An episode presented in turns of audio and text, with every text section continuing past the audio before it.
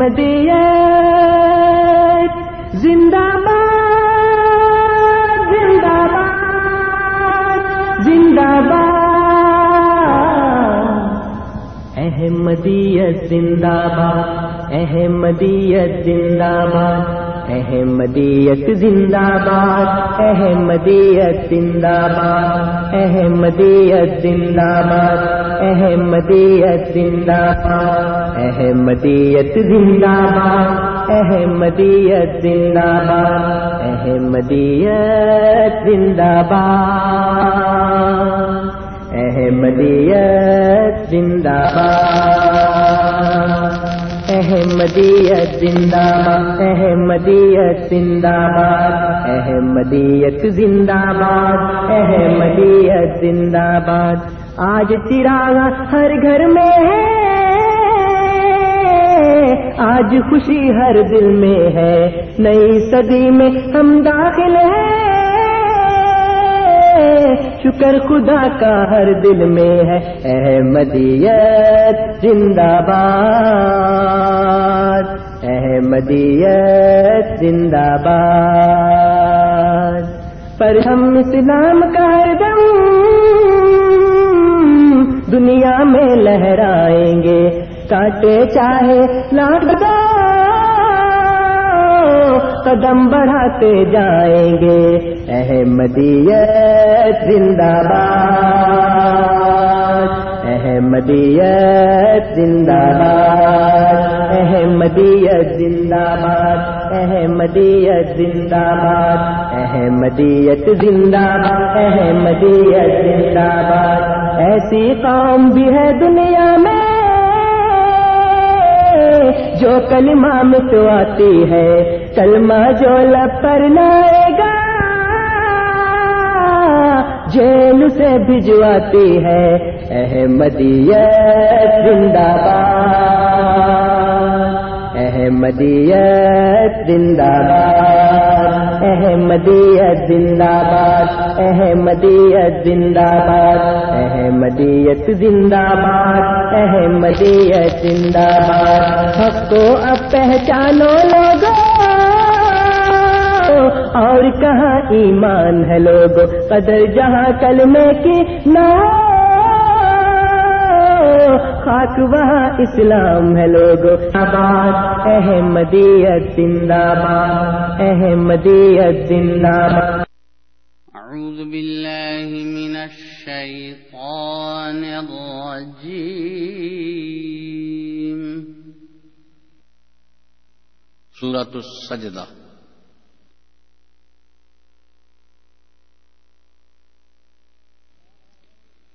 بسم الله الرحمن الرحيم. اللہ کے نام کے ساتھ جو بے انتہا رحم کرنے والا بن مانگے دینے والا اور بار بار رحم کرنے والا ہے۔ ألف لام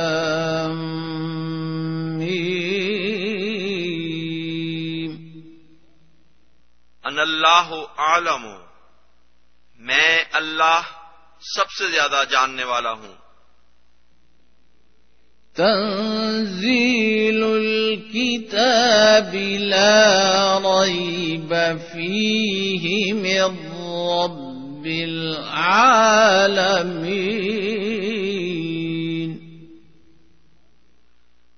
کامل کتاب کا اتارا جانا اس میں کوئی شک نہیں. کہ تمام جہانوں کے رب کی طرف سے ہے۔ أم يقولون افتراه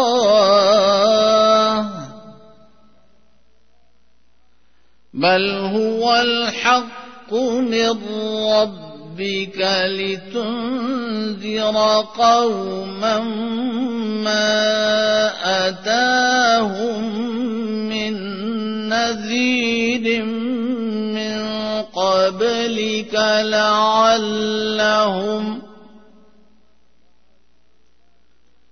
لعلهم يهتدون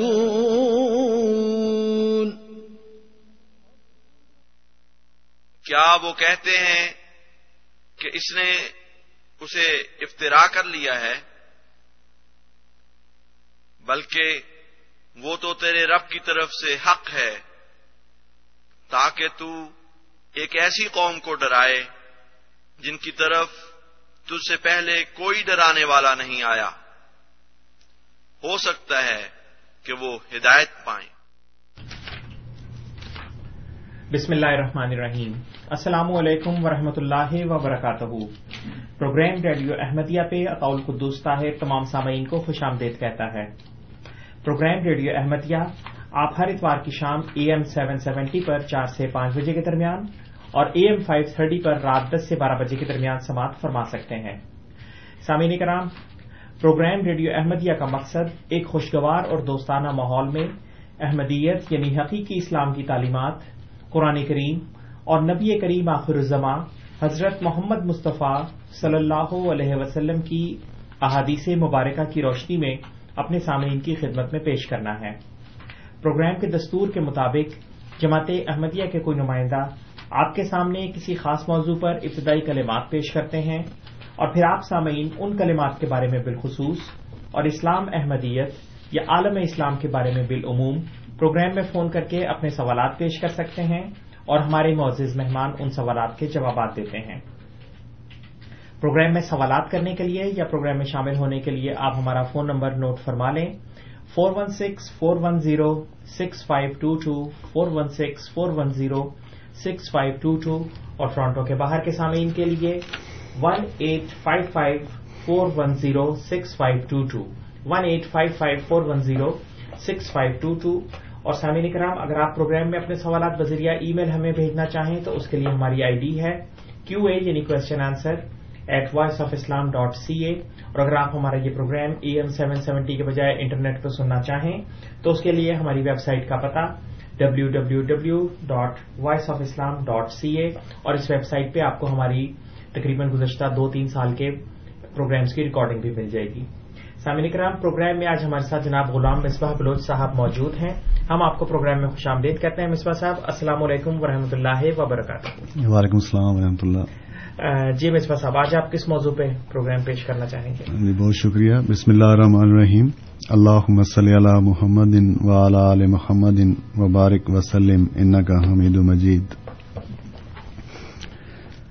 قرآن کریم جو اللہ تعالی کی آخری کتاب ہے، اس میں اللہ تعالی نے ہماری رہنمائی کے لیے، ہماری تعلیم اور تربیت کے لیے مختلف باتیں جو بیان کی ہیں، اس میں ایک بات یا ایک رنگ اللہ تعالی کا باتیں سمجھانے کا جو اللہ تعالی نے بیان فرمایا ہے، اس کا ذکر ہمیں سورت التکاسر جو قرآن کریم کی ایک سو دو نمبر صورت ہے، آخری پارے میں، اور اس میں اللہ تعالی نے ہر بات کو جاننے کے لیے تین درجے جو ہیں وہ بیان فرمائے ہیں کہ ہر بات کا علم جو ہے وہ تین طرح سے ہو سکتا ہے، اس کی تین اسٹیجز ہو سکتی ہیں۔ تو پہلی اسٹیج جو ہے وہ علم الیقین کہلاتی ہے۔ دوسری اسٹیج جو ہے وہ عین الیقین ہے۔ تیسری اسٹیج یا تیسرا مرتبہ اسی صورت میں تو بیان نہیں ہوا، لیکن قرآن کریم میں اور جگہ پر یہ مضمون موجود ہے کہ اس کو حق الیقین کہا جاتا ہے۔ اس کی تفسیر میں حضرت مسیح معود علیہ السلام نے جو اس کی تفسیر بیان فرمائی ہے، اس میں مثال دے کر ان تینوں مرتبوں کا ذکر فرمایا ہے۔ کہ کس طرح ایک بات جو ہے وہ علم الیقین کے طور پر پہچانی جاتی ہے، پھر پھر عین الیقین کے طور پر پہچانی جاتی ہے، اور پھر حق الیقین کے طور پر بھی پہچانی جاتی ہے۔ تو اس میں یعنی علم الیقین، اس میں حضرت مسیح محدود علیہ السلام نے یہ مثال دی ہے کہ اگر ایک شخص دور سے دھوئیں کو دیکھتا ہے دور سے دیکھتا ہے کہ دھواں اٹھ رہا ہے، تو اس کو یقین ہو جاتا ہے کہ یہاں آگ ہے۔ یعنی ابھی اس نے آگ نہیں دیکھی، صرف اٹھتا دھواں دیکھا ہے۔ اس دھوئیں کو دیکھ کر وہ یہ نتیجہ نکال رہا ہے کہ ضرور یہاں آگ ہوگی، جس کی وجہ سے یہ دھواں نکل رہا ہے۔ تو یہ ابتدائی مرحلہ ہے کسی بات کو جاننے کا۔ گو کہ ابھی اس نے حتمی طور پر وہ بات نہیں دیکھی، لیکن پھر بھی ایک بات سے اس نے یہ نتیجہ نکال لیا ہے کہ یہ بات ضرور ہوگی۔ اور اس کی مثال دی گئی ابھی کہ دھواں اگر دور سے نظر آئے تو اس سے یہ نتیجہ نکالا جاتا ہے کہ ضرور اس جگہ آگ لگی ہے یا آگ ہوگی۔ تو اس پہلی اسٹیج کو علم الیقین کہا جاتا ہے۔ دوسرا مرتبہ جو ہے یقین کا وہ عین الیقین ہے کہ اگر وہ شخص جس نے دھواں دیکھ کر آگ کا اندازہ لگایا، وہ اس طرف چل دے، جس طرف دھواں آ رہا ہے، تو قریب جا کر اس کو پھر آگ بھی نظر آ جاتی ہے۔ یعنی پہلے دور سے صرف اوپر اٹھتا دھواں دکھائی دے رہا تھا، اب جب اس کے قریب آیا ہے، تو اس کو وہ آگ دکھائی دینے لگ گئی ہے۔ تو وہ نتیجہ جو اس نے نکالا تھا دھوئیں سے اب اس سے ایک اگلی سٹیج میں آ گیا ہے یقین کی کہ پہلے صرف دھواں دیکھ کر اس نے آگ کا صرف اندازہ لگایا تھا، آگ ابھی دیکھی نہیں تھی۔ اب یہ دوسرا مرحلہ جو ہے، اس میں اس نے آنکھوں سے آگ دیکھ بھی لی ہے۔ تو یہ یقین ذرا اور بڑھ جاتا اس کا کہ آگ ہی ہے۔ اس کو عین الیقین کہا جاتا ہے۔ تیسرا مرتبہ یقین کا ابھی بھی باقی ہے یعنی ابھی اس نے صرف آگ آنکھوں سے دیکھی ہے، لیکن یہ بھی امکان ہو سکتا ہے کہ شاید اس کو غلط فہمی لگی ہو۔ شاید دور سے نظر آنے کی وجہ سے کسی اور چیز کو وہ آگ سمجھ رہا ہو۔ تو چونکہ ابھی حتمی طور پر، قطعی طور پر اس کو یہ علم حاصل نہیں ہوا، اس لیے ابھی بھی اس یقین میں کچھ گنجائش باقی ہے۔ تو تیسرا مرتبہ جو یقین کا ہے، اس کو حق الیقین کہا گیا ہے۔ یعنی حق الیقین یہ ہے کہ پھر ایسا شخص جس نے دھواں دیکھ کر آگ کا اندازہ لگایا، پھر آگ کی طرف چل کر دور سے آگ دیکھ بھی لی۔ اب حق الیقین ہے، یہ ہے کہ وہ آگ کے بالکل قریب آ کر آگ میں اپنا ہاتھ ڈالتا ہے، یا آگ کے قریب اپنا ہاتھ کرتا ہے، تو اس کا، اس کی جو تپش آگ کی ہے، اسے محسوس ہوتی ہے۔ تو اسے پھر اپنے یقین میں اضافہ ہوتا ہے کہ واقعی یہ آگ ہے۔ تو یہ تینوں مرتبے جو ہیں، قرآن کریم سے ثابت ہیں کہ ایک بات جو ہے، وہ مختلف لوگوں کو مختلف، ان کی حیثیت کے مطابق مختلف طور پر نظر آ سکتی ہے۔ یعنی ایک کے لیے وہ حق یقین ہو سکتی ہے، چونکہ اس کا مقام اور مرتبہ، بڑا ہے، یا اس نے بہت قریب سے اس چیز کو دیکھا ہے، اس لیے اس کے لیے وہ حق یقین کا مرتبہ رکھتی ہے۔ لیکن ایک شخص صرف دور سے اس کو دیکھ رہا ہے اور اس کو نظر بھی آ رہا ہے دھواں، لیکن مزید جستجو نہیں کرتا، تو اس کے لیے وہ علم یقین کی حیثیت رکھتی ہے بات۔ تو یہ مثال میں نے اس لیے پیش کی ہے کہ دنیا کی بہت سی باتوں میں یہی رنگ نظر آتا ہے۔ اور خصوصاً جب ہم روحانی معاملات کو دیکھتے ہیں، ایمان کے معاملات کو دیکھتے ہیں، انبیاء کی بحثت کو دیکھتے ہیں، تو وہاں بھی یہی رنگ نظر آتا ہے۔ یعنی شروع میں جب ایک نبی دعوی کرتا ہے کہ میں خدا تعالی کی طرف سے بھیجا گیا ہوں، تو چند ایک لوگ اس کے ساتھ ہوتے ہیں۔ تو یہ یعنی ابھی اس نے دعوی شروع کیا ہے، سفر شروع ہوا ہے اس روحان، روحانیت کا، ایمان کا۔ اور صرف چند لوگ اس کے ساتھ ہیں، وہ بھی، وہ جو معاشرے میں غریب سمجھے جاتے تھے۔ اور بڑے بڑے جو سردار ہیں، بڑے بڑے جو لوگ سمجھے جاتے ہیں عزت دار وہ ابھی اس کی مخالفت میں ہیں۔ تو یہ ایک دھواں سا شروع ہو جاتا ہے اٹھنا۔ لیکن وہ لوگ جو اس مرحلے پر جان جاتے ہیں، ان کا ایک بہرحال مرتبہ زیادہ ہے کہ دھواں دیکھ کر ہی انہوں نے اس یقین کو پہچان لیا اور اس نبی پر ایمان لے آئے۔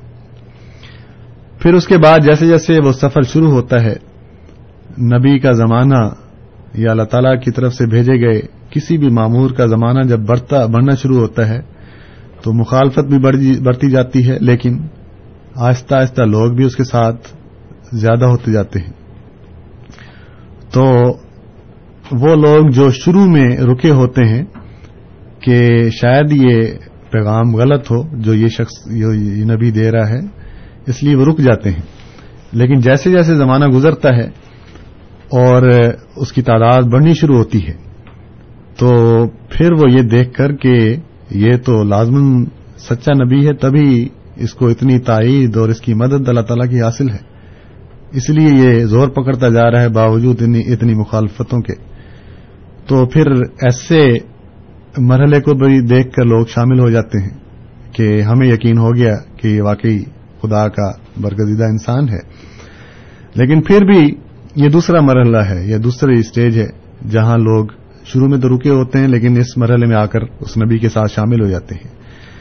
لیکن ابھی بھی ایک طبقہ ایسا ہوتا ہے جو ابھی بھی انتظار کر رہا ہوتا ہے کہ نہیں، اس کا ہم ریزلٹ دیکھیں کہ بالآخر ہوتا کیا ہے۔ بالآخر یہ اس کا جو پیغام ہے وہ ملیا میٹ ہو جاتا ہے یا یہ نبی اپنے مشن میں کامیاب ہوتا ہے۔ جب یہ رزلٹ ظاہر ہو جائے گا تو اب بھی مال لے آئیں گے۔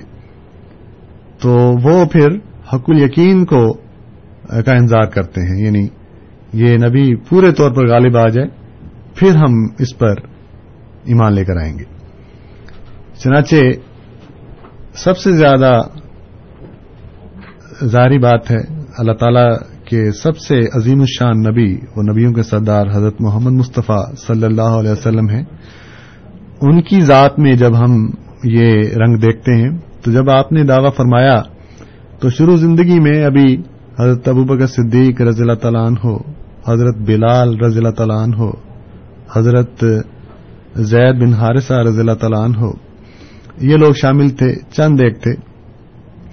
اور جو کفار تھے مکہ کے بڑے بڑے سردار، وہ مخالفت میں تھے۔ لیکن یہ لوگ حضور صلی اللہ علیہ وسلم کا وہ رنگ اور آپ کا اسوا دیکھ کر، آپ کی پاکیزہ طبیعت دیکھ کر ہی آپ پر ایمان لے آئے۔ اور یعنی ابھی وہ بات اپنی عروج تک نہیں پہنچی تھی، ابھی اس کا سلسلے کا آغاز ہی ہوا تھا کہ ان لوگوں نے ایمان لانا شروع کر دیا، ایمان لے آئے۔ پھر جیسے جیسے حضور صلی اللہ علیہ وسلم کی زندگی آگے بڑھی، آپ کا پیغام آگے بڑھا، بہت مخالفت ہوئی۔ یہاں تک کہ ہجرت کرنی پڑی مکہ سے حبشہ کی طرف، پھر مکہ سے مدینے کی طرف۔ تو ان مخالفتوں کے باوجود دیکھا گیا کہ یہ نبی پھر بھی کامیاب ہو گیا ہے۔ تو یہ دوسرا مرحلہ تھا کہ وہ لوگ جو شروع میں رکے ہوئے تھے، وہ بھی مان لینا شروع ہو گئے۔ لیکن بہت بڑی تعداد عرب کی ایسی تھی کہ وہ پھر بھی خاموش رہی۔ اور یہ انتظار کرتی رہی کہ اگر یہ نبی غالب آ گیا، فتح پا گیا، تو پھر ہم اس کو سچا مانیں گے اور پھر اس پر ایمان لے آئیں گے۔ چنانچہ وہ طبقہ رکا رہا یہاں تک کہ جب فتح مکہ ہوئی ہے یعنی مکہ المکرمہ جب فتح ہوا ہے، تو تب اس موقع پر وہ پھر ایمان لے کر آئے ہیں۔ لیکن یہ وہ مرحلہ تھا جب ہر چیز کھل گئی تھی۔ یعنی مسلمانوں کو غلبہ نصیب ہو گیا تھا۔ تو وہ لوگ جو اس موقع پر جبکہ مسلمانوں کو فتح حاصل ہو گئی ہے اور دور دنیا تک ان کا یہ چرچا ہو رہا تھا کہ مسلمان غالب آ گئے ہیں، ایسے موقع پر جو ایمان لائے ہیں، ان کا ایمان بہرحال ان لوگوں سے کم ہے جو حضور صلی اللہ علیہ وسلم کے شروع زمانے میں ایمان لے آئے۔ ان لوگوں کو اللہ تعالیٰ نے زیادہ فراست اور بصیرت عطا کی تھی کہ وہ شروع زندگی میں ہی ایمان لے آئے۔ تو یہ لوگ جو اتنے بعد میں ایمان لے آئے ہیں، گو کہ یہ مومن ہیں، اللہ تعالیٰ ان کے ایمان کا ضرور اجر دے گا، لیکن اتنے سال بعد جبکہ ایک چیز کھل کر سامنے آ گئی تو اس میں وہ رنگ نہیں رہتا۔ اس لیے اللہ تعالیٰ نے شروع قرآن کریم میں ہی یہ بیان فرمایا ہے متقین کی صفات میں کہ یومنون بالغیب، کہ متقی اور مومن وہ ہیں جو اللہ تعالیٰ کی غیب کی باتوں پر ایمان لاتے ہیں۔ یعنی وہ ابھی کھل کر سامنے نہیں آئی پھر بھی وہ اس نتیجے کو پا جاتے ہیں کہ یہ لازمن اللہ تعالی کی طرف سے ہے اور ہم اس پر ایمان لاتے ہیں۔ تو اسی اصول کے مطابق جب ہم اس زمانے میں حضرت مسیح محدود علیہ السلام کے پیغام کو دیکھتے ہیں حضرت مرزا غلام احمد قادیانی علیہ السلام، جن کو اللہ تعالی نے اس زمانے میں حضور صلی اللہ علیہ وسلم کی امت کا امام مہدی بنا کر بھیجا ہے، تو آپ کی ذات میں بھی یہی رنگ نظر آتا ہے۔ شروع میں بھی آپ کے ساتھ چند لوگ تھے۔ ہر طرف سے کفر کے فتوے اور قتل کے فتوے یہ رنگ تھا۔ لیکن جیسے جیسے زمانہ آگے بڑھتا گیا، اس رنگ نے علم الیقین سے نکل کر عین الیقین کی صورت اختیار کی۔ تو اصل جو حقیقت ہے، وہ تو موت کے بعد فوراً کھل جاتی ہے۔ تو ایمان وہی ہے جو موت سے پہلے انسان حاصل کر لے۔ اس لیے قرآن کریم میں بار بار یہ مضمون بیان ہوا ہے کہ انسان جب وفات پا جاتا ہے، تو اللہ تعالیٰ سے جب حقیقت کھل جاتی ہے، پھر اللہ تعالیٰ سے یہ درخواست کرتا ہے کہ اے اللہ اگر تو ایک موقع اور ہمیں دے دے دنیا میں آنے کا، تو پھر ہم ایمان لے آئیں گے اور بہت سالے اور نیک انسان بن جائیں گے۔ تو اس پر اللہ تعالیٰ فرماتا ہے کہ تمہیں موقع دیا گیا، لیکن تم نے اس سے فائدہ نہیں اٹھایا۔ اس لیے اب دوبارہ تمہیں موقع نہیں دیا جائے گا۔ تو یہ بہت ہی خوش قسمتی کی بات ہوتی ہے انسان کے لیے کہ وہ اس حق یقین سے پہلے اس بات کو پہچان لے اور اس پر یقین رکھ لے۔ تو اس بات کے ساتھ میں اپنے کلمات ختم کرتا ہوں کہ جو رنگ ہمیں پچھلے انبیاء کی زمانوں میں ملتا ہے، قرآن کریم میں اس کا بار بار ذکر ہوا ہے، انہی اصولوں کے مطابق ہمیں اس زمانے میں پھر دیکھنا چاہیے کہ یہ شخص جس نے امام مہدی ہونے کا دعویٰ کیا ہے، کیا وہ اصول جو یا وہ رنگ جو پہلے انبیاء کو پیش آئے، اس کے ساتھ بھی وہی معاملہ ہے؟ تو اس طرح پھر اس کو دیکھنا چاہیے اور جو نتائج سامنے آئے، اس کے مطابق پھر انسان کو فیصلہ کرنا چاہیے۔ بہت بہت شکریہ مصباح صاحب۔ سامعین کرام، آپ programme radio Ahmadiyya A M seven seventy پر سماعت فرما رہے ہیں۔ آپ کی خدمت میں یہ پروگرام ہر اتوار کی شام چار سے پانچ بجے کے درمیان اور اے ایم فائیو تھرٹی پر رات دس سے بارہ بجے کے درمیان پیش کیا جاتا ہے۔ پروگرام میں آج ہمارے ساتھ جناب غلام مصباح بلوچ صاحب موجود ہیں۔ آپ جامعہ احمدیہ نارتھ امریکہ میں شعبہ تدریس سے وابستہ ہیں اور پروگرام کے آغاز میں آپ نے یقین کے تین مدارج یعنی علم الیقین، عین الیقین اور حق الیقین کے موضوع پر اپنے ابتدائی کلمات پیش کیے ہیں۔ اب ہمارے اسٹوڈیوز کی تمام ٹیلی فون لائنز اوپن ہیں۔ آپ ہمیں کال کر سکتے ہیں، اپنے سوالات پیش کر سکتے ہیں۔ Four one six, four one zero, six five two two, four one six four one zero six five two two اور ٹورانٹو کے باہر کے سامعین کے لیے ہمارا toll free number one eight five five four one zero six five two two one eight five five four one zero six five two two اور بذریعہ ای میل اپنے سوالات بھیجنے کے لیے ہماری آئی ڈی کیو اے یعنی question answer at Voice of Islam dot C A Misbah صاحب ای میل کے ذریعے ہمیں کچھ سوالات موصول ہوئے ہیں۔ اگر آپ کی اجازت سے پہلے میں وہی سوال پیش کر دیتا ہوں۔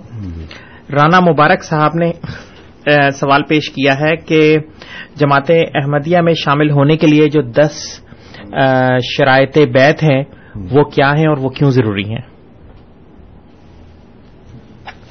غالباً ہمارے ساتھ کوئی کالر بھی موجود ہیں اس وقت۔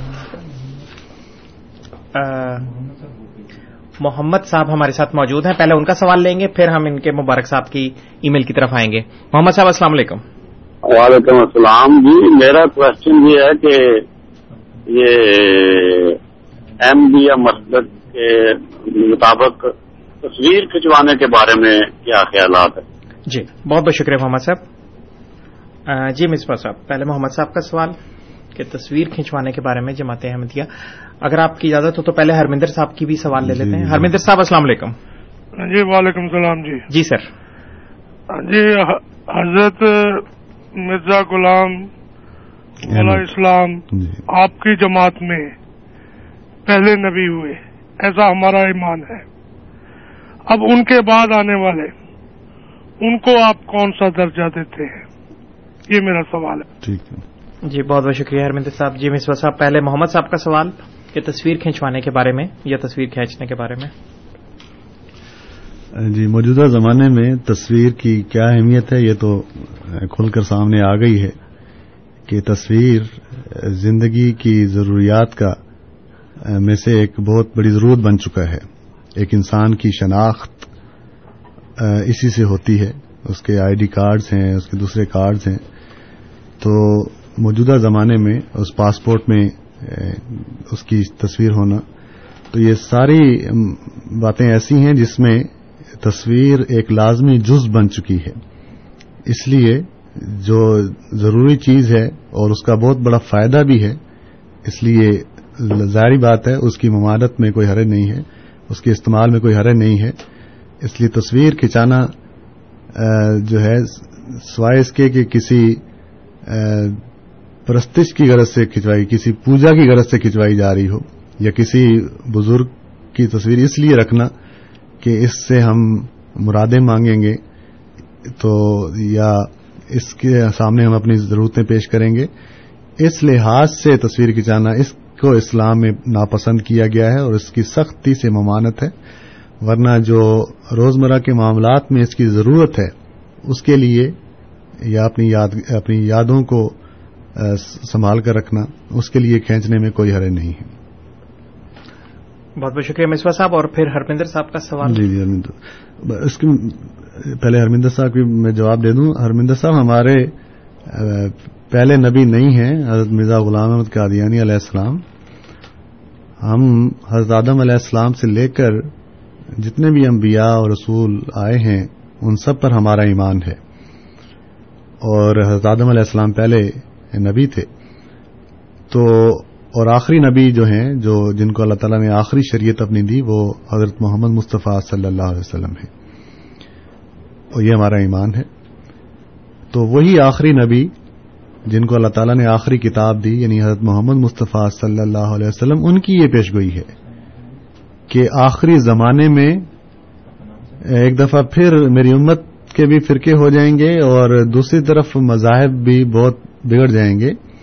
تو ان کی اصلاح کے لیے اور میری امت کو دوبارہ اکٹھا کرنے کے لیے ایک شخص آئے گا، امام مہدی، جو نبوت کے درجے پر ہوگا۔ یعنی حضور صلی اللہ علیہ وسلم نے آنے والے مسیح کو نبی کہا ہے۔ یہ اس آخری نبی نے ہی آنے والے کو نبی کہا ہے۔ تو اس پیشگوئی کے مطابق ایک شخص آیا، ہم نے اس کو مانا۔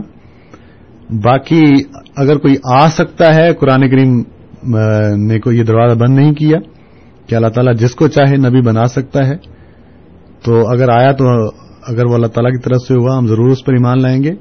لیکن ہم نے جو مرزا غلام احمد کا علیہ السلام کو مانا ہے، وہ اسی وجہ سے مانا ہے کہ اس شخص کا ذکر احادیث میں اور قرآن کریم میں موجود ہے۔ یعنی ایک نبی کا ذکر تو سارے مسلمان مانتے ہیں۔ باقی مسلمان بھی یہی مانتے ہیں کہ ایک نے آنا ہے اور ہم بھی احمدیہ مسلم جماعت یہی یہی یقین رکھتی ہے کہ ہاں ایک نے آنا ہے حضور صلی اللہ علیہ وسلم کے بعد۔ تو ہمارے نزدیک یعنی احمدیہ مسلم جماعت کے نزدیک وہ جو آنے والے ہیں، مرزا غلام محمد قادیانی علیہ السلام ہیں باقی مسلمان جو ہیں، وہ ابھی انتظار کر رہے ہیں، وہ کہہ رہے ہیں، نہیں، وہ آسمان پر ہیں اور آخری زمانے میں کبھی آئیں گے۔ تو یہی فرق ہے ہم میں اور دوسروں میں۔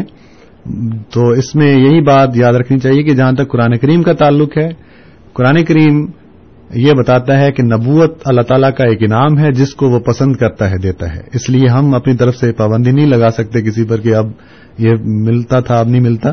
یہ اللہ تعالیٰ ہی بہتر جانتا ہے۔ تو لیکن ہم نے اس لیے مانا ہے کہ احادیث میں ایک شخص کے نبی ہونے کا ذکر موجود ہے اس کے مطابق ہم نے اسی شخص کو پہچانا ہے اور مانا ہے۔ بہت بہت شکریہ مصباح صاحب۔ رانا مبارک صاحب کا جو ای میل ہمیں موصول ہوئی تھی اگر آپ اس کا جواب دینا چاہیں۔ شرائط بیت جماعت احمدیہ میں شامل ہونے کی جو شرائط ہیں وہ کیا ہیں اور وہ کیوں ضروری ہیں؟ شرائط بیت حضرت مرزا غلام احمد قادیانی علیہ السلام نے احمدیہ جماعت میں داخل ہونے کے لیے دس شرطیں لکھی ہیں۔ وہ دس شرطیں بھی کوئی نئی چیز نہیں ہیں۔ اگر مسیح محدود علیہ السلام نے قرآن کریم سے ہی اخذ کر کے ان کو دوبارہ دنیا کے سامنے پیش کیا ہے۔ جیسا کہ میں نے ابھی ذکر کیا تھا کہ احادیث میں یہ یہ پیشگوئیاں موجود ہیں کہ امت مسلمہ نے فرقوں میں بٹ جانا تھا اور ہر فرقے نے جو ہے وہ بعض باتیں پیش کرنی تھیں کہ یہ درست ہیں، دوسرے فرقے نے کہنا تھا نہیں، یہ غلط ہیں، یہ درست ہیں۔ تو مسیح محدود علیہ السلام نے آ کر دوبارہ وہ جو اصل تعلیم تھی قرآن کریم کی، اس کو خلاصے کے طور پر دس باتوں میں پیش کیا ہے کہ جو شخص یہ وعدہ کرے کہ وہ کوشش کرتا رہے گا اپنی زندگی میں کہ ان باتوں پر کی پابندی کرے، وہ اس سلسلے میں داخل ہو سکتا ہے۔ تو اس کی پہلی شرط مسیح محمد علیہ السلام یہ بیان فرمائی ہے کہ سلسلہ احمدیہ میں داخل ہونے والا شخص یہ اقرار کرے کہ وہ آئندہ جب تک کہ اپنی قبر میں داخل نہیں ہو جاتا یعنی اپنی موت تک، وہ شرک سے دور رہے گا۔ تو یہ پہلی شرط ہے۔ اور یہی پہلی شرط اسلام میں آنے کی ہے، لا الہ الا اللہ۔ یعنی اللہ تعالیٰ کے سوا تمام معبودوں کا انکار کرنا۔ تو باقی بھی یہی شرائط ہیں اخلاقی طور پر یعنی یہ بھی ہے کہ ہاں، حضور صلی اللہ علیہ وسلم کو خاتم النبیین مانتا ہوں۔ پھر یہ شرط ہے کہ اقرار کرے کہ وہ ظلم سے، چوری سے، زنا سے، ان برائیوں سے جو ہے وہ دور رہے گا۔ تو یہ تمام شرائطیں، اس میں کوئی ایسی نئی بات نہیں ہے جس کا ذکر پہلے قرآن کریم میں نہ ہو۔ تو مسیح مد علیہ السلام نے خلاصے کے طور پر ایک دفعہ پھر اس کو زندہ کر کے دنیا کے سامنے پیش کیا ہے کہ جو شخص وعدہ کرے کہ ان شرطوں کی وہ کوشش کرتا رہے گا پورا کرنے کی، وہ اس سلسلے میں داخل ہو سکتا ہے۔ بہت بہت شکریہ مصباح صاحب۔ سامعین کرام، آپ programme radio Ahmadiyya A M seven seventy پر سماعت فرما رہے ہیں۔ آپ کی خدمت میں یہ پروگرام ہر اتوار کی شام چار سے پانچ بجے کے درمیان اور اے ایم فائیو تھرٹی پر رات دس سے بارہ بجے کے درمیان پیش کیا جاتا ہے۔ پروگرام میں آج ہمارے ساتھ جناب غلام مصباح بلوچ صاحب موجود ہیں اور پروگرام کے آغاز میں انہوں نے یقین کے تین مدارج یعنی علم الیقین، عین الیقین اور حق الیقین کے بارے میں ابتدائی کلمات پیش کیے ہیں۔ اور اسی موضوع پر ہم اس وقت سوالات لے رہے ہیں۔ اگر آپ چاہیں تو کسی اور موضوع پر بھی سوالات پیش کر سکتے ہیں۔ اسٹوڈیوز میں کال کرنے کے لیے ہمارا phone number four one six four one zero six five two two four one six four one zero six five two two اور اگر آپ ٹورانٹو کے باہر سے ہمیں کال کرنا چاہیں تو one eight five five four one zero six five two two Misbah صاحب، ٹیلی فون لائن پہ تو اس وقت ہمارے ساتھ کوئی دوست موجود نہیں ہے لیکن امار احمد صاحب کی ای میل ہمیں موصول ہوئی ہے۔ وہ یہ پوچھنا چاہتے ہیں کہ حضرت عیسیٰ علیہ السلام کے بارے میں جو کہا جاتا ہے کہ وہ فرشتوں کے کاندھوں پر بیٹھ کر آئیں گے تو اس کی آپ وضاحت کریں کہ مرزا صاحب جن کو آپ مانتے ہیں ان کی ذات میں یہ بات کس طریقے سے پوری ہوئی؟ لیکن ان کے اس ای میل کی طرف آنے سے پہلے ہم ہرمندر صاحب کا سوال لیں گے جو ٹیلی فون لائن پہ۔ محمد صاحب ہمارے ساتھ موجود ہیں ان کا سوال لیں گے۔ محمد صاحب السلام علیکم۔ محمد صاحب ڈراپ ہو گئے ہیں وہ ہمیں دوبارہ کال کر لیں۔ لیکن ہرمندر صاحب اب ہمارے ساتھ موجود ہیں۔ ہرمندر صاحب السلام علیکم۔ جی وعلیکم السلام۔ جی میں تمہارا اصل چ میرا مطلب سی جی پہلے نبی تو کہن تھا کہ آپ کی جماعت احمدیہ میں جی جی۔ بطور نبی آنے والے غلام مرزا صاحب ٹھیک ہے۔ پہلے نبی ہوئے۔ یہ تھا میرا مطلب۔ اور اب کیونکہ اگر اللہ یہ پوچھے جی۔ کہ میں نے تمہیں ایک کتاب دی اور ایک ایمان دیا اور آپ نے فرقے بنا لیے۔ جی۔ تو میں اس سے کیا کیا اس سے ایکسپیکٹ ٹھیک ہے۔ جی بہت بہت شکریہ۔ ہرمندر صاحب جی مصباح صاحب اگر آپ پہلے ان کا جواب ہی دیتے ہیں۔ بالکل ٹھیک ہے۔ اللہ تعالیٰ نے تو ایک ہی کتاب دی اور ایک ہی رسول بھیجا۔ لیکن آگے ماننے والوں نے وقت کے ساتھ ساتھ اس میں تبدیلیاں شروع کر دی۔ اور یہ صرف اسلام کے ساتھ نہیں ہوا اسلام سے پہلے بھی جتنے مذاہب آئے ہیں عیسائیت کو آپ لے لیں۔ حضرت مسیح ناصری علیہ السلام، عیسیٰ علیہ السلام، وہ بھی ایک ہی نبی تھے اور ایک کتاب انجیل لے کر آئے۔ لیکن ان کے ماننے والوں کو جب آپ آج دیکھتے ہیں تو اس میں کوئی کیتھولک ہے، کوئی پروٹیسٹنٹ ہے، کوئی جہواز وٹنس ہے، اور کئی ان میں شاخیں موجود ہیں۔ حالانکہ سارے ایک ہی وجود کو مانتے ہیں۔ تو اس میں آگے انڈرسٹینڈنگ جو ہے، جو تشریح جو ہے، وہ فرق ہو جاتی ہے۔ اس کی وجہ سے یہ لوگ دور چلے جاتے ہیں اور ایک دوسرے کو پھر غلط کہنا شروع کر دیتے ہیں۔ عیسائیت سے پہلے یہودیوں میں بھی یہی حال تھا کہ وہاں بھی ستر سے زیادہ ان کے فرقے تھے۔ تو اس میں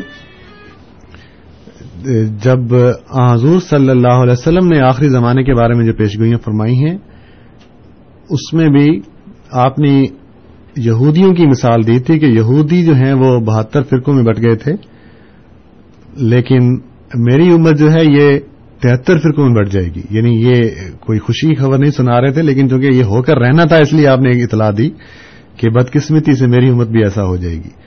تو یہ مرزا غلام کا ادیانی علیہ السلام کے آنے سے پہلے کی باتیں ہیں۔ یہ نہیں کہ مرزا صاحب آئے تو آپ کے آنے کے بعد ہی فرقے بنے۔ حضرت کے آنے سے پہلے ہی لوگ فرقوں میں بٹے ہوئے تھے اور ایک دوسرے پر کفر کے فتوے کہ ہم درست ہیں، وہ کافر ہیں۔ ہم صحیح ہیں، وہ کافر ہیں، اس لیے چونکہ وہ کافر ہیں، اس لیے قتل کرنے کے لائق ہیں۔ اس قسم کے فتوے موجود تھے۔ تو ان کو دور کرنے کے لیے حضرت مرزا غلام محمد قادیانی علیہ السلام نے انہی پیشگوئی کے مطابق یہ اعلان فرمایا کہ نہیں، امام مہدی کوئی حضور صلی اللہ علیہ وسلم نے فرمایا کہ وہی یہ فیصلے کرے گا، اس لیے میں یہ اعلان کرتا ہوں کہ آئندہ سے تمام فرقوں یا تمام فرقوں کو دور کیا جائے اور میرے ہاتھ پر بیت کی جائے تاکہ ہم دوبارہ اسلام کو صحیح نمونے کے طور پر دنیا کے سامنے پیش کر سکیں۔ تو یہ فرق ہے، نبی کے آنے کے ساتھ یا قرآن کے آنے کے ساتھ کوئی اختلاف نہیں ہوتا، آگے بعد میں آنے والے لوگ اس کے بارے میں اختلافات پیدا کر دیتے ہیں۔ اس لیے وہ ہمارے لیے نمونہ نہیں ہے۔ ہمارے لیے نمونہ حضور صلی اللہ علیہ وسلم اور ان کے خلفاء ہیں، جن کو خلفۂ راشدین قرار دیا حضور صلی اللہ علیہ وسلم نے۔ ان کے بعد جو لوگ آئے، انہوں نے کیا کیا؟ وہ خود جواب دے ہوں گے۔ ہم نے اسلام کے آغاز کی طرف میں جو تعلیم ملتی ہے حضور صلی اللہ علیہ وسلم کی، اس کو دیکھنا ہے۔ تو اسی کے مطابق ہم نے حضرت مرزا غلام محمد قادیانی علیہ السلام کو امام مہدی کے طور پر پہچانا ہے اور ان کی بیعت کی ہے۔ بہت بہت شکریہ مصباح صاحب۔ فاروق صاحب ہمارے ساتھ ٹیلی فون لائن پہ موجود ہیں ان کا سوال لیں گے۔ فاروق صاحب السلام علیکم۔ جی وعلیکم السلام۔ یہ ابھی میں نے تصویر کے بارے میں وہ سن رہا تھا انتاب کی وہ تشریح جو انہوں نے کی کہ آج کل کے دور میں تصویر تو ایک بہت ضروری ہو چکی ہے۔ ظاہر ہے ہم سب مسلمان اس پہ ایگری ہیں کہ آئی ڈی کارڈ بنوانا پاسپورٹ بنوانا لائسنس بنوانا۔ ٹھیک ہے۔ تو ٹھیک ہے یہ آج کا ضروری ہے پاسپورٹ بنانا۔ آج سے لے کے ابھی تک جیسا ہم نے سنا ہے کہ ایک لاکھ چوبیس ہزار پیغمبر یا نبی آئے ہیں، ان میں سے کسی کی تصویر نہیں۔ تو مجھے یہ اکثر اتفاق ہوا ہے، یہ ایم بھی حضرات کے گھروں میں جانے کے، ان کے گھروں میں میں نے اکثر یہ ایک بڑی بڑی داڑھی والی مقروضی شکلوں والی یہ ایک تصویر دیکھی ہے۔ اگر یہ جائز ہے، تو ان حضرات کے گھروں میں یہ تصویریں کیا اور یہ مذہب کا حصہ ہے؟ اگر یہ ضروری نہیں ہے، تو مجھے یہ ان کی تشریح رزلٹ ہوئی۔ جی بہت بہت شکریہ فاروق صاحب ابھی آپ کے سوال کی وضاحت کریں گے لیکن آپ سے گزارش ہے کیونکہ یہ پروگرام تقریباً ہر گھر میں سنا جاتا ہے تو اس لیے آپ مناسب الفاظ اگر استعمال کریں۔ جی مصباح صاحب پہلے آپ جی آپ کی بات درست ہے کہ ہم مہمان کی حیثیت سے آپ کو دعوت دیتے ہیں اور ہمارے دل میں آپ کے لیے عزت ہے لیکن آپ کا بھی پھر کلام اس عزت کے مطابق ہونا چاہیے۔ باقی ایک شخص جو ہے جس کی تصویر لگی ہو، یہ تو دیکھنے والے کی آنکھوں پہ ڈپینڈ کرتا ہے کہ اس کی آنکھیں اس کو کس طرح دیکھتی ہیں۔ تو اگر آنکھیں صاف ہوں تو ہر چیز بھی صاف نظر آتی ہے۔ اگر آنکھوں میں میل ہو تو ہر چیز میلی نظر آتی ہے۔ باقی یہ آپ کا کہنا کہ کسی نبی کی تصویر نہیں ہے، صرف مرزا صاحب کی تصویر آپ نے دیکھی ہے۔ اگر پہلے انبیاء کے زمانے میں کیمرہ ہوتا تو تصویریں آپ کو مل بھی جاتی لیکن یہ ایجاد ہی اس دور کی ہے جس میں کہ صرف حضرت مرزا غلام محمد قادیانی علیہ السلام آئے ہیں۔ یہ اب ایسی بات نہیں رہ گئی۔ آپ کے علماء جو ہیں، ان کی تصویریں بھی اخبارات میں چھپتی ہیں۔ اور گھروں میں میں نے بھی دیکھی ہیں، لگی ہوئی۔ تو جن کی لوگوں کی، ان کے ساتھ عقیدت ہے، انہوں نے لگائی ہوئی ہے۔ تو یہ اب ڈپینڈ کرتا ہے کہ انہوں نے کس نیت سے لگائی ہے۔ اگر تو ایک صرف احترام کا رشتہ ہے کہ یہ ہمارے بزرگ ہیں، گھروں میں دادے کی تصویر، پردادا کی تصویر یہ بھی لگی ہوتی ہیں، اس کا یہ مطلب نہیں کہ وہ ان کی پوجا کرتے ہیں۔ ایک یادگار کے طور پر، ایک تعارف کے طور پر تصویر لگی ہوتی ہے۔ اسی نیت سے ہی جماعت احمدیہ کے لوگ اپنے گھروں میں یہ تصویر لگاتے ہیں، نہ کہ کسی پوجا کی یا پرستش کی غرض سے۔ تو باقی اگر تصویر کھینچانا غلط ہے تو آپ کے علماء کی تصویریں آپ کے سامنے ہیں۔ پہلے وہ آپ کی زد میں ہیں کیونکہ ہم تو آپ کی نظر میں دائرہ اسلام سے ہی باہر ہیں اس لیے ہم پر آپ کے فتوے نہیں لگیں گے۔ تو آپ اپنے فتوے پہلے اپنے لوگوں پر لگائیں پھر ہماری طرف آئیں۔ بہت بہت شکریہ مصباح صاحب۔ غالباً مظفر صاحب ہمارے ساتھ ٹیلی فون لائن پہ موجود ہیں ان کا سوال لیں گے۔ مظفر صاحب السلام علیکم۔ وعلیکم السلام۔ میرا سوال تو نہیں ہے میرا تھوڑا سا تبصرہ ہے کیونکہ ابو جہل کو بھی حضور صلی اللہ علیہ وسلم کا نور نظر نہیں آیا تھا۔ بہت بہت شکریہ مظفر صاحب آپ پروگرام میں شامل ہوئے آپ کا شکریہ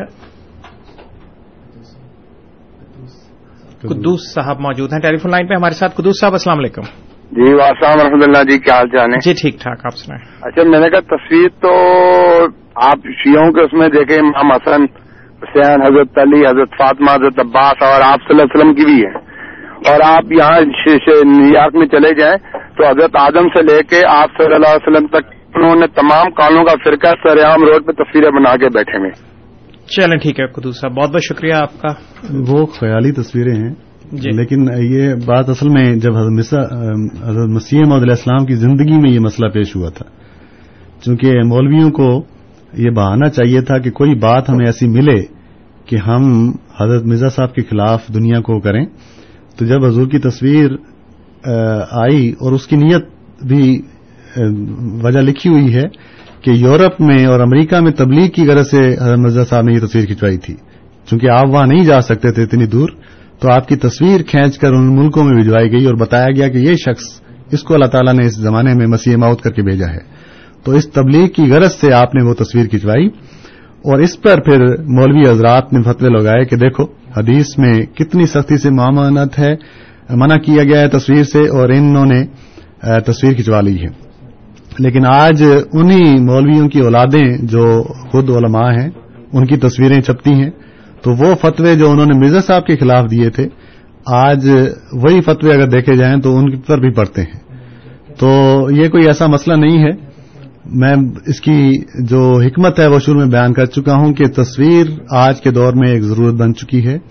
اس ضرورت کے مطابق اس کا استعمال اس میں کوئی حرج نہیں ہے۔ بہت بہت شکریہ۔ مصباح صاحب، کوئی اس وقت ہمارے ساتھ کالر موجود نہیں ہے لیکن ہمارا احمد صاحب کی ای میل کہ حضرت عیسیٰ علیہ السلام کے بارے میں یہ حدیث تھی کہ وہ فرشتوں کے کاندھوں پر بیٹھ کے تشریف لائیں گے تو مرزا صاحب کی زندگی پہ انہوں نے پوچھا ہے کہ آپ کس طریقے سے اس کو دیکھتے ہیں۔ اصل میں یہ ہے کہ یہ صرف عیسیٰ علیہ السلام کی خصوصیت نہیں ہے کہ وہ فرشتوں کے کاندھوں پر ہاتھ رکھ کے آئیں اللہ تعالیٰ کا ہر نبی فرشتوں کی فوجوں کے ساتھ آتا ہے۔ تو اور ایک دو نہیں ہزاروں فرشتے اس کے ساتھ ہوتے ہیں۔ تو حضرت آنے والے زمانے میں جو حدیث میں یہ ہے کہ عیسیٰ علیہ السلام دو فرشتوں کے کاندھوں پر ہاتھ رکھ کر اتریں گے۔ یہ بھی سارا اختیارتن کلام ہے، کیونکہ عزیزہ علیہ السلام چونکہ وفات پا چکے ہیں، وہ تو دوبارہ کبھی بھی دنیا میں نہیں آ سکتے اللہ تعالیٰ کے قانون کے مطابق۔ اس لیے ظاہری بات ہے کہ حضور صلی اللہ علیہ وسلم کا یہ کلام اپنے اندر ایک استعارے کا رنگ رکھتا ہے۔ تو اس میں یہی، اس کے مختلف معنی ایک پیغام یہی تھا کہ مسیح مئو جو آئیں گے، اس کے دائیں طرف بھی فرشتے ہوں گے، اس کے بائیں طرف بھی فرشتے ہوں گے۔ دو دو اطراف مراد لی گئی ہیں۔ یعنی دائیں اور بائیں دونوں طرف سے وہ تائید یافتہ ہوگا۔ یہی سوال خود حضرت مرزا غلام قادیانی علیہ السلام سے ہوا کہ حضور لوگ سوال کرتے ہیں کہ دو فرشتوں نے آپ کے ساتھ آنا تھا، وہ کہاں ہیں؟ تو حضور نے یہ جواب دیا کہ لوگ دو فرشتوں کی باتیں کرتے ہیں، اللہ تعالیٰ کے ہزاروں فرشتے روزانہ میرے، مجھے خوشخبریاں دے کے چلے جاتے ہیں۔ تو ہزاروں فرشتوں کا نزول مسیح محمد علیہ السلام پر تھا اور ہر نبی کے ساتھ یہ سلوک ہوتا ہے، ہر ولی کے ساتھ اللہ تعالیٰ کا یہ سلوک ہوتا ہے کہ وہ اپنے فرشتوں کو بھیج کر انہیں خوشخبریاں اور ان کی تائید و نصرت کرتا ہے۔ تو اس لیے یہی اس میں پیغام تھا کہ آنے والا مسیح معود باوجود اس کے کہ اس کی بہت مخالفت ہوگی، بہت سے فتوے لگائے جائیں گے جھوٹے، لیکن اس کے دونوں طرف فرشتے ہوں گے یعنی دو وہ اللہ تعالیٰ کی طرف سے تائید یافتہ ہوگا، اس کا کچھ بھی بگاڑا نہیں جا سکے گا۔ بہت بہت شکریہ مصباح صاحب۔ سامعین کرام، آپ programme radio Ahmadiyya E M seven seventy پر سماعت فرما رہے ہیں۔ آپ کی خدمت میں یہ پروگرام ہر اتوار کی شام چار سے پانچ بجے کے درمیان اور اے ایم فائیو تھرٹی پر رات دس سے بارہ بجے کے درمیان پیش کیا جاتا ہے۔ پروگرام میں ہمارے ساتھ جناب غلام مصباح بلوچ صاحب موجود ہیں اور یقین کے مختلف مدارج کے موضوع پر انہوں نے ابتدائی کلمات پیش کیے تھے۔ آپ ہمیں کال کر سکتے ہیں، اپنے سوالات پوچھ سکتے ہیں۔ Four one six, four one zero six five two two four one six four one zero six five two two Toronto کے باہر کے سامنے کے لیے one eight five five four one zero six five two two جی مصبا صاحب اس وقت ہمارے پاس کوئی کالر نہیں ہے اگر آپ مزید اپنی گزارش جی میں آج بات چھڑ گئی ہے مسیح محمد علیہ السلام کی تصویر کی اس پہ کچھ اور بات کہنا چاہوں گا کہ میں نے وجہ بتا دی ہے کہ حضرت مرزا غلام احمد قادیانی علیہ السلام نے تصویر کھنچوائی اسی غرض تبلیغ کی غرض سے تھی کہ دنیا دور دراز علاقوں میں مجھے دیکھ لے۔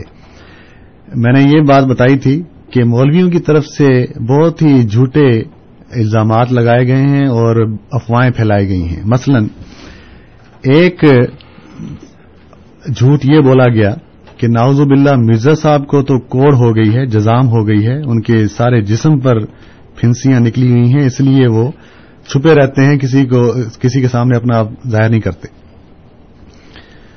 تو یہ میں بات بتا رہا ہوں، ایک ایسے شخص کی جس نے احمدیت کو قبول کیا صرف اس جھوٹے الزام کو سن کر اور اس کے بعد حقیقت کو معلوم کر کے۔ چنانچہ وہ بیان کرتے ہیں ان ہمارے بزرگ ہیں، فوت ہو چکے ہیں، حکیم نظام جان، ان کا نام تھا، جماعت احمدیہ کے لوگ تو واقف ہیں ان سے، وہ اپنی بیت کا یعنی انہوں نے احمدیت کس طرح قبول کی، وہ وجہ بیان کرتے ہوئے لکھتے ہیں، اور اس قسم کی اور بھی کئی مثالیں موجود ہیں۔ لیکن وہ یہ بیان کرتے ہیں کہ میں اپنے استاد کے پاس، جو کہ احمدی تھے، قادیانی تھے، ان کے پاس بیٹھا، پڑھ رہا تھا، تو ایک مولوی صاحب نے آ کے یہ اعتراض کر دیا کہ مرزا صاحب نے اپنے آپ کو ہمیشہ چھپائے رکھا، اسی وجہ سے کیونکہ ان کا ان کے جسم پر پھنسیاں تھیں اور ایک چونکہ کراہت آتی تھی لوگوں کو دیکھ کے اس لیے وہ ظاہر نہیں ہوئے۔ تو وہ کہتے ہیں کہ میرے استاد نے اور کوئی بات نہیں کی۔ وہ کہتے اچھا۔ وہ اٹھ کے اندر کمرے میں گئے اور اندر سے حضرت مرزا غلام احمد قادیانی علیہ السلام کی تصویر لا کے ان کو دکھائی کہ یہ مرزا صاحب کی تصویر ہے، مجھے بتاؤ کہ کہاں آپ کو کوڑ یا جزام نظر آتی ہے۔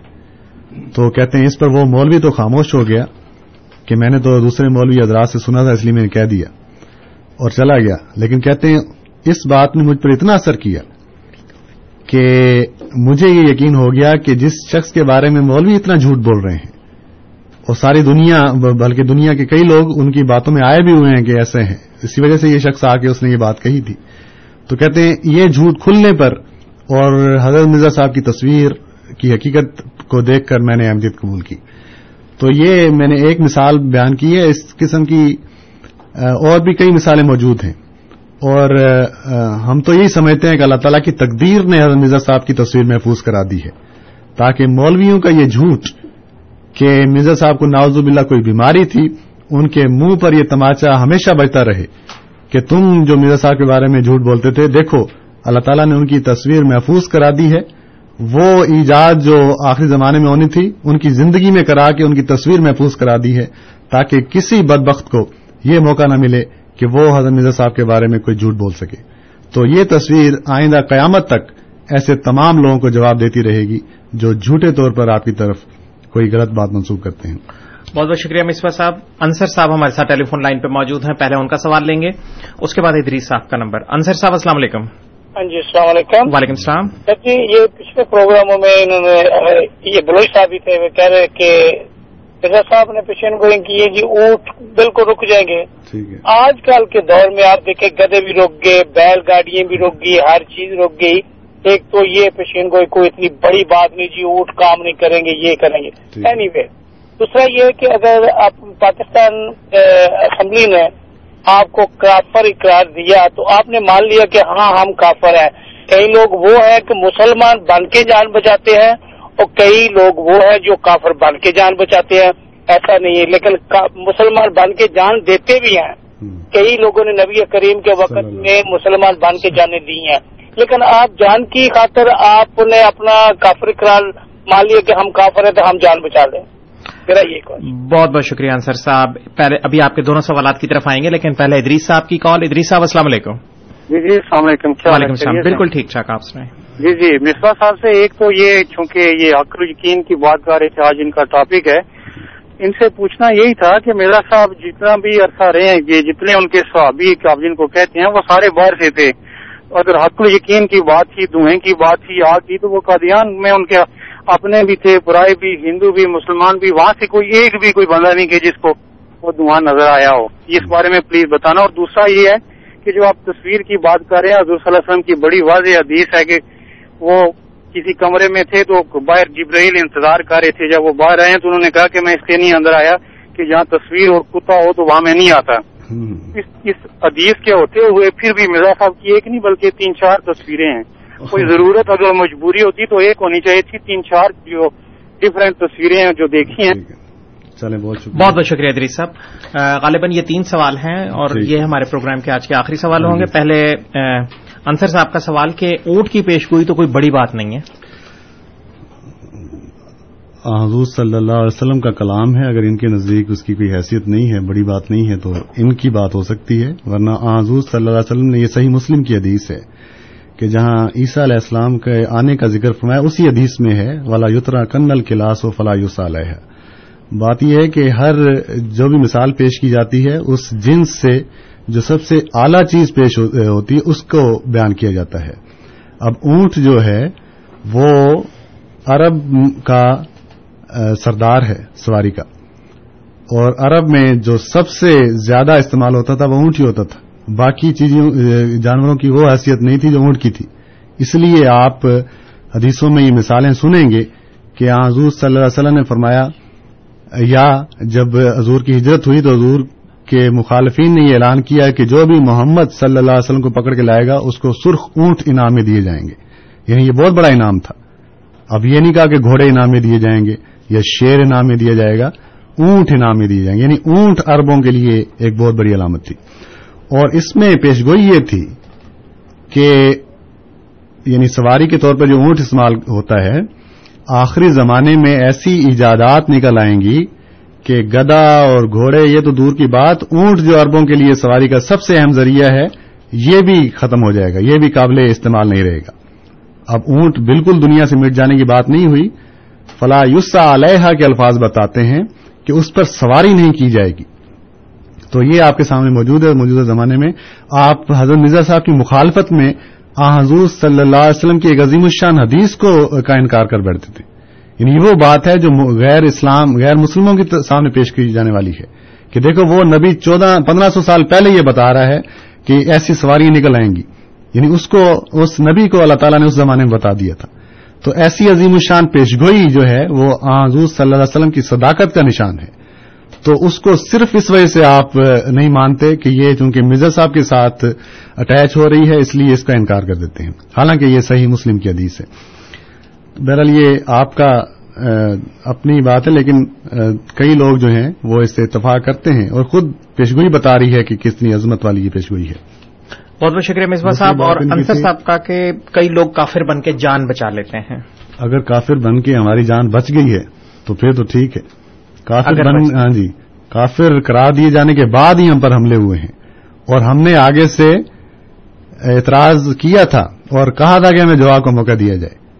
اور یہ یہ پیشگوئی کی تھی ہمارے اس دور کے امام نے حضرت خلیفت المسیح سالس نے کہ آپ ایسا فیصلہ سنا رہے ہیں کہ جس کے بعد آئندہ امن کی راہیں بند ہو جائیں گی۔ یعنی یہ جو ایک دوسرے کو کافر قرار دینے والا کام ہے یہ اسمبلی میں نہیں آنا چاہیے۔ اور اس وقت کے بعد سے لے کر آج تک آپ دیکھ لیں کہ وہ حالت ہوئی ہے اس عظیم الشان ملک کی کہ جس کو ایک عظیم الشان مقصد کے لیے لیا گیا تھا، اس فرقہ واریت نے ہی تباہ کر دیا۔ یعنی جب یہ حق دے دیا کہ ہاں یہ کہا جا سکتا ہے کہ کون کافر ہے، کون نہیں، تو پھر اسمبلی کے باہر بھی اسمبلیاں لگی، لوگوں نے ایک دوسرے کو کافر قرار دیا اور یہ نتیجہ نکل آیا ہے۔ تو یہ بات غلط ہے کہ ہم نے آگے سے کوئی بات نہیں کی۔ ہم نے کبھی بھی اپنے آپ کو کافر نہیں مانا۔ ہم آج بھی اپنے آپ کو مسلمان ہی کہتے ہیں اور لا الہ الا اللہ، محمد رسول اللہ کا کلمہ ہی پڑھتے ہیں۔ اس لیے یہ بات غلط ہے کہ ہم نے کافر کہہ کر اپنے آپ کی جان بچا لی ہے۔ پاکستان میں جو احمدیوں کے ساتھ ہو رہا ہے، کیا آپ سمجھتے ہیں کہ ہماری جان بچی ہوئی ہے؟ تو یہ بالکل جھوٹ ہے کہ ہم نے یہ آگے سے اپنے آپ کو مسلمان نہیں کہا۔ بہت بہت شکریہ مصباح صاحب۔ ادریس صاحب کے دو سوالات۔ پہلا تو انہوں نے حق یقین کے بارے میں کہا کہ مرزا صاحب کے کسی صحابی کو بھی وہ دھواں قادیان سے کیوں نظر نہ آیا اور ان کے قادیان میں لوگ موجود تھے۔ حضرت مرزا اسماعیل بیگ صاحب قادیان کے رہنے والے تھے۔ حضرت سید محمد علی شاہ صاحب قادیان کے رہنے والے تھے۔ قادیان میں ہندو بھی احمدیت میں داخل ہوئے ہیں۔ یہ بات غلط ہے۔ آپ کو اگر تاریخ کے احمدیت کا علم نہیں ہے تو آپ پلیز یہ بات نہ کہیں۔ اور دوسری بات یہ ہے کہ کیا ابو جہل مکے کا رہنے والا نہیں تھا؟ اور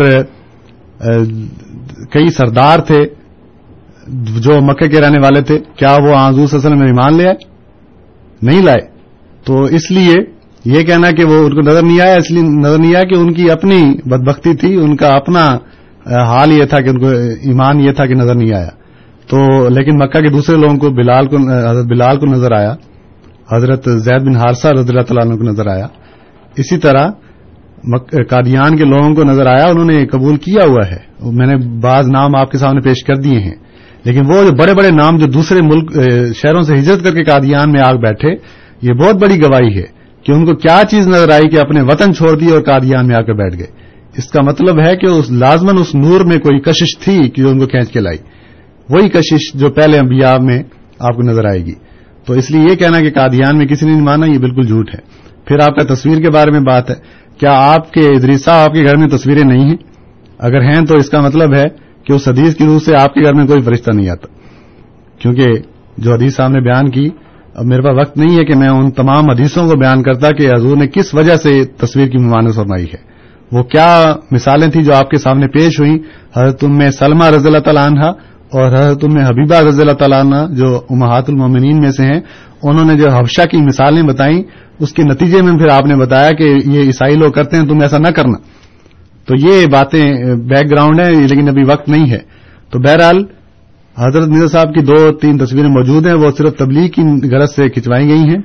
اگر تصویر کی وجہ سے فرشت اور یہ بھی بات درست ہے کہ حضور صلی اللہ علیہ وسلم کو اللہ تعالیٰ نے آشا کی تصویر ہی دکھا کر رشتہ بتایا تھا۔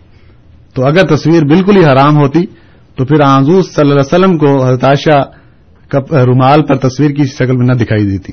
تو یہ ساری مثالیں اسلام کی ایسی تعلیم ہے کہ اس میں لچک ہے۔ اس میں حضور صلی اللہ علیہ وسلم نے بتا دیا ہے کہ ضرورت جو ہے اس کے مطابق آپ ایک فیصلہ کر سکتے ہیں۔ ہر چیز جو ہے اسلام کو ایسا سخت مذہب نہیں ہے کہ ایک لائن کھینچ کر اس اس میں آپ کو بند کر کے رکھ دے۔ اسلام ضرورت کے مطابق اسلام نے دروازے اور گنجائشیں رکھی ہیں کہ ضرورت کے مطابق اس کو کھولا جا سکتا ہے۔ بہت بہت شکریہ مصباح صاحب۔ سامعین کرام، آپ programme radio Ahmadiyya A M seven seventy پر سماعت فرما رہے تھے۔ پروگرام میں آج ہمارے ساتھ جناب غلام مصباح بلوچ صاحب موجود تھے۔ خاکسار آپ کا مشکور ہے۔ اس کے علاوہ خاکسار تمام سامعین کا بھی ممنون ہے جو پروگرام کو سنتے ہیں اور اس میں کسی نہ کسی رنگ میں شامل ہوتے ہیں۔ کنٹرول پینل پہ انیس احمد صاحب کی تکنیکی خدمات حاصل رہیں رات دس سے بارہ کے درمیان، اے ایم فائیو تھرٹی پر آپ سے انشاءاللہ پھر ملاقات ہوگی۔ تب تک کے لیے تعلق دوست طاہر کو اجازت دیجیے خدا تعالیٰ ہم سب کا حامی و ناصر ہو۔ آمین۔ السلام علیکم ورحمۃ اللہ وبرکاتہ۔ جی،